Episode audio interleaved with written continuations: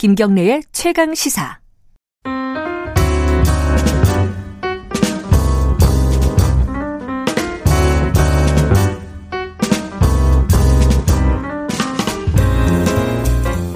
더 나은 미래를 위해 오늘의 정책을 고민하는 시간입니다. 김기식의 정책 이야기 식스센스 김기식 더 미래연구소 정책위원장 오늘은 전화로 연결하겠습니다. 나와 계시죠? 안녕하세요. 예, 안녕하세요. 뭐 안 좋으신 건 아니죠? 뭐 건강이라든가. 아, 예, 예. 지금 뭐 태풍의 코로나 때문에 방송국을 좀 피하라고 그랬어. 네, 네, 네. 방송국이 기피 대상이 됐군요. 네. 아, 다음에는 얼굴 뵙고 어, 얘기를 나눌 시간을 예, 기대를 하고요. 그러시죠. 예. 재난지원금 얘기 좀 자세히 좀 해볼게요. 지금 예, 예. 1차 때도 사실 선거 전에 말들이 많았어요. 네, 네. 2차 요번에 줘야 되냐 말아야 되냐 그리고 또 주면은 뭐 다 줘야 되냐 일부 줘야 되냐 이 또 역시 또 감론을박들이 나오고 있습니다. 이 논의 과정들을 쭉 보면서 어떤 생각이 드셨습니까? 예, 지금 뭐 2차 재난지원금을 줄 거냐 말 거냐 어떻게 줄 거냐 갖고 논란을 하고 있는데 조금 파- 신중하게 판단해야 되는 것 어, 같습니다. 그러니까 예. 지금은 이제 국가 속된 말로 이게 국가 재정이라는 게 땅 파면 나오는 게 아니잖아요. 네, 네. 그러니까 지금 정부가 쓸 수 있는 재정 수단밖에 지금 정부가 쓸 수 있는 수단이 없는데 네. 지금 세수는 줄고 있으니까 정부가 재정 수단을 쓴다면 결국 빚내서 해야 되는 거거든요. 네. 저는 필요하다면 빚을 내서 할 수 있다고 생각하는데 문제는 빚을 내더라도 네. 이 코로나 확산세가 단기적으로 안정되냐 아니면 장기적으로 가느냐에 따라서 네. 이, 이 국가 재정을 어떻게 운영할지를 정해야 되지 않겠습니까? 그런 점에서는 조금 더 이 코로나 상황을 지켜보면서 음. 어, 판단해야 하는 게 맞지 않을까 싶습니다. 음.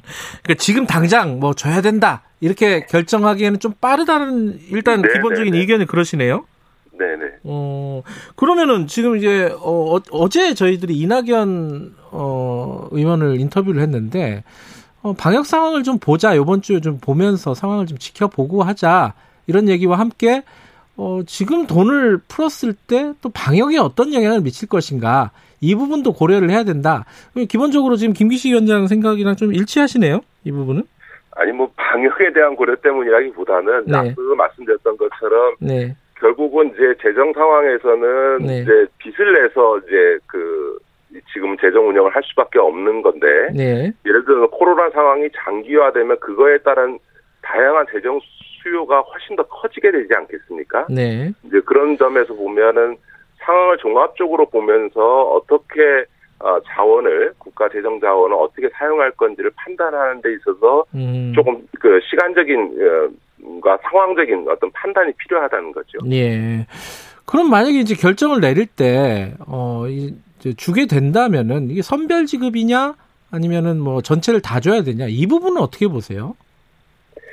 예, 최근에 이제 그 재난지원금을 선별 지급하는 거를 이렇게 뭐 차별이다 이런 얘기까지 하는 경우가 나오고 있는데요. 네. 이게 공공부조나 재난지원금 같은 소득 지원 성격의 이 현금급여는 예. 소득 자산에 따라서 저소득층을 대상으로 한정해서 지급하는 게 해외 사례를 보더라도 일반적이고요. 네. 이걸 차별이라고 얘기하는 거는 저도 들어본 적이 없어서 좀 부적절합니다. 네. 예를 들어서 이제 혜택의 대상을 제한하는 걸 차별이라고 하면 예. 이제 병원을 이용할 때 본인 부담금을 면제해주는 의료급여 제도가 있는데 이 예. 의료급여 제도는 저소득층에게만 어, 혜택을 주고 있는데 이게 과연 중산층에 대한 차별이냐? 네. 또뭐 예를 들어서 부담을과 관련해서 보면 세금도 소득이 높을수록 소득세율이 높거든요. 네. 그러면 이것도 이제 고소득층이나 중산층에 대한 어떤 세부담에 있어 차별이냐 이런 논리가 되는 거거든요. 네. 더군다나 이게 어, 차별이라는 말은 이게 원래 소수자나 약자에 대해서 쓰는 개념인데 네. 이런 소득 지원 정책에서 대상을 선별하는 걸 두고 고소득층이나 어떤 중산층에 대한 차별이다 이렇게 얘기하는 거는 매우 음. 위험한 정치적 선동이 되는 거죠. 저는 음. 그런 점에서는 어떤 이제 주장의 어쨌든 뭐 대중적인 지지 혹은 어 이게 특히 중산층 이상의 지지를 받기 위해서 이런 정치적 논리를 많이 동원하긴 합니다만 네. 그러기엔 다소 위험한 음. 어, 논리다 이렇게 저는 보고 있습니다. 네. 근데 원래요 예전에 이제 뭐 무상급식 논쟁 뭐 이런 거 있을 때부터도 그랬고 민주당은 이제 보편적 복지 보편 복지를 어, 좀 기본으로 좀 주장하고 있었잖아요. 네네. 근데 이제 지금은 이제 선별적으로 지급을 해야 된다 그러면은 정책 방향이 바뀐 거 아니냐? 혹시 혹은 뭐 그쪽 시각으로 보면은 어 이게 좀 후퇴하는 거 아니냐? 이렇게 볼 여지는 없나요, 혹시? 그렇지는 않습니다. 이게 음. 그 보편주의는 진보고 선별주의는 보수다라는 이런 이분법적인 얘기는 이론적으로도 실증적으로도 틀린 이야기고요. 어허. 민주당의 당론은 복지국가인 거죠. 예를 네. 들어서 아동수당과 같은 수당제도는 이게 네. 보편주의로 하는 게 일반적이지만 기초생활보장제도와 같은 공공부전은 전 세계 어느 나라나 선별적으로 하고 있고요. 네. 국민연금이나 건강보험 같은 사회보험은 나라마다 다른데 흥미로운 거는 우리나라가 가장 보편적이라는 거예요. 네. 우리가 가장 이상적인 보편복지 국가라고 얘기하는 스웨덴이나 독일조차도 네. 조합원에게만 이 사회보험 가입 자격을 주는 선별적으로 운영을 하고 있거든요. 어허. 또 기초연금 같은 경우도 우리나라는 70% 주지 않습니까? 예. 그런데 OECD 평균은 22%에 불과한 거죠. 네. 이게 무엇보다 이 소득 지원 정책은 성별적으로 하는 게 맞습니다. 그러니까 네. 의료 서비스 같은 경우는 소득과 무관하게 모두가 필요하니까 보편적으로 하는 게 맞지만 네. 소득이 없거나 소득이 부족한 분들에 대한 소득 지원은 소득이 부족한 분한테만 주는 게 맞는 거지 소득이 부족하지 않은 연소득 1억이 넘는 분들한테 그걸 왜 주느냐인 거죠. 그러니까 음. 다전 세계가 다 어, 선별적으로 운영을 어, 하고 있기 때문에 네. 이런 소득 지원 정책에 있어서 선별적인 선택을 한다고 해서 보편복지의 후퇴다 이렇게 얘기하는 거는 매우 부적절한 이야기인 거죠. 그러니까 이게 선별 지급을 주장하는 것은 어 이게 그 고소득자들의 중산층 이상의 조세정을 불러일으키어서 이 정책을 무력화하려는 거 아니냐 이런 주장도 해요. 이건 어떻게 생각하십니까? 그것도 참 근거 없는 주장입니다. 예를 들어서 네. 이제 보편적 복지가 보편 그 이 고소득층의 예, 세부담을 증가시키서 예. 어, 저 고소득층의 세부담으로 가능하다 이런 얘기 같은 건데요. 예, 예. 진보가 가장 이상적인 보편복지국가로 생각하는 스웨덴의 경우에 예. 물론 고소득층의 세부담이 높지만 네. 저소득층을 포함해서 모든 국민이 부담하는 소비세, 우리나라 부가가치세 같은 게 무려 25%입니다. 네. 무슨 얘기냐면 보편복지를 하려면 이게 보편적으로 부담해야 되고 국민 모두가 세부담을 해야지 네. 이게 고소득층만의 세부담으로는 안 되는 거죠. 예. 그러니까 그 결국은 보편복지를 어떤 예, 고소득층의 세부담으로 해결하기 할수 있다 이런 얘기는 잘못된 얘기고요. 음. 지금 우리나라 복지제도만 하더라도 그대로 유지해도 지금 전에도 말씀드렸습니다만 2040년 이후에는 OECD 평균을 어, 넘어서게 되거든요. 복지 지출이. 예. 이게 그 얘기는 그만큼 복지 재원이나 어, 부담이 증가된다는 거죠. 예. 그러니까 복지 재원은 자연적으로 늘어나게 돼 있다는 거죠. 다만 그 부담을 어, 다음에 미래 세대인 청년 세대가 부담하는 게 문제인 음. 건데 네, 네. 지금 우리나라 지금 재난지원금도 그렇고 공공, 공공부조도 그렇고 소득 지원은 선별이지만 네. 사회보험이나 아동수당, 기초연금은 우리나라가 가장 보편적이거든요. 네. 그런데 그 수많은 그 복지제도 중에서 재난지원금을 선별한다고 해서 고소득층의 부담이 줄고 어, 복지재원이 고정된다 이런 거는 현실적으로 맞지도 않고 논리적 비약이라고 봐야죠. 음, 음. 어, 이, 제 사실 이재명 지사가 그런 주장들을 많이 하고 있는데, 선별 지급은 뭐 차별이다, 이런 취지의 주장을 하고 있는데, 그건 나중에 한번 이재명 지사랑 얘기를 한번 나눠볼 시간을 가져야 될 것 같습니다, 제가. 자, 그리고 또 하나가, 지금 아까 재원 말씀하셨는데요. 아, 이 얘기 하나, 그 공무원들 월급 갖고 갖고 재원 만들자, 이 아이디어는 어떻게 평가하세요, 이거는? 저는 어처구니 없는 얘기죠. 아, 크게 논의의 대상은 아니다라는 말씀이시네요. 네, 음. 네.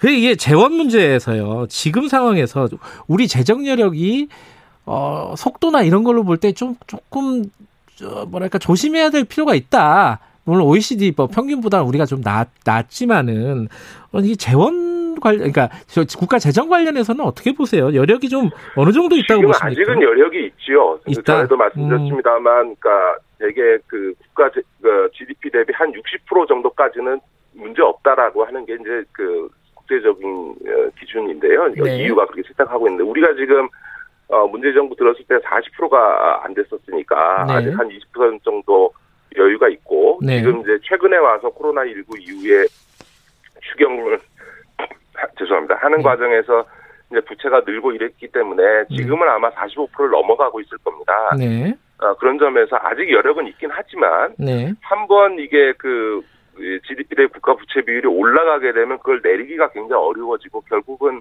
그 부담이 이제 미래 세대들에게 가기 때문에 네. 저는 확장적 재정 정책 기조는 계속 유지하더라도 예. 그것에 있어서의 속도라는 이런 부분들은 신중히 판단을 가면서 가는 게 맞겠죠. 예. 그 최근에 국회에서 또 이런 논란이 있었어요. 이게 서, 그 재난지원금이라는 게 경제 정책이냐, 어, 구제 정책이냐. 뭐 이게 네네. 사실 좀 이론적인 얘기일 수도 있는데 이 시각에 따라서 실제로 정책 방향이 결정이 되기 때문에 이게 딱 잘라서 얘기하기가 쉽나요? 어떻게 보세요? 예, 뭐 복지 제도로서는 앞서 몇 가지 이제 문제점을 얘기했고 그러다 보니까 이제 그게 복지 제도가 아니고 재난지원금이 경제 대책, 소비 대책이다 이렇게 얘기를 예, 소비 진작. 예, 예.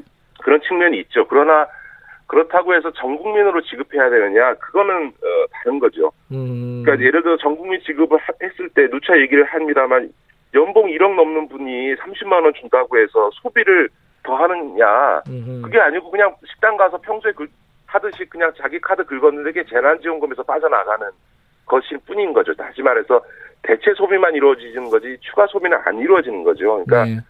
그러니까 소위 그 재난지원금을 통해서 소비 촉진 효과를 낸다고 하더라도 네. 그거는 소득이 없거나 급감한 분들에게 주어야 소득 감소도 막으면서 네. 안 줬으면 못할 소비를 하게 만드는 효과가 나는 거니까 네. 결국은 이제 재난지원금을 통- 통해서 국내 소비를 진작하려고 하더라도 소비 효과가 큰 저소득층에게 정말 실업, 폐업, 휴업한 분들에게 주어서 하는 것이 훨씬 더 소비 진작 음. 효과에 있어서도 추가 소비 효과가 크다라고 네. 하는 점에서는 이 재난지원금의 소비 효과를 갖고 어 이런 전국민 지급해야 된다 이렇게 얘기하는 건 부적절한 음, 거죠.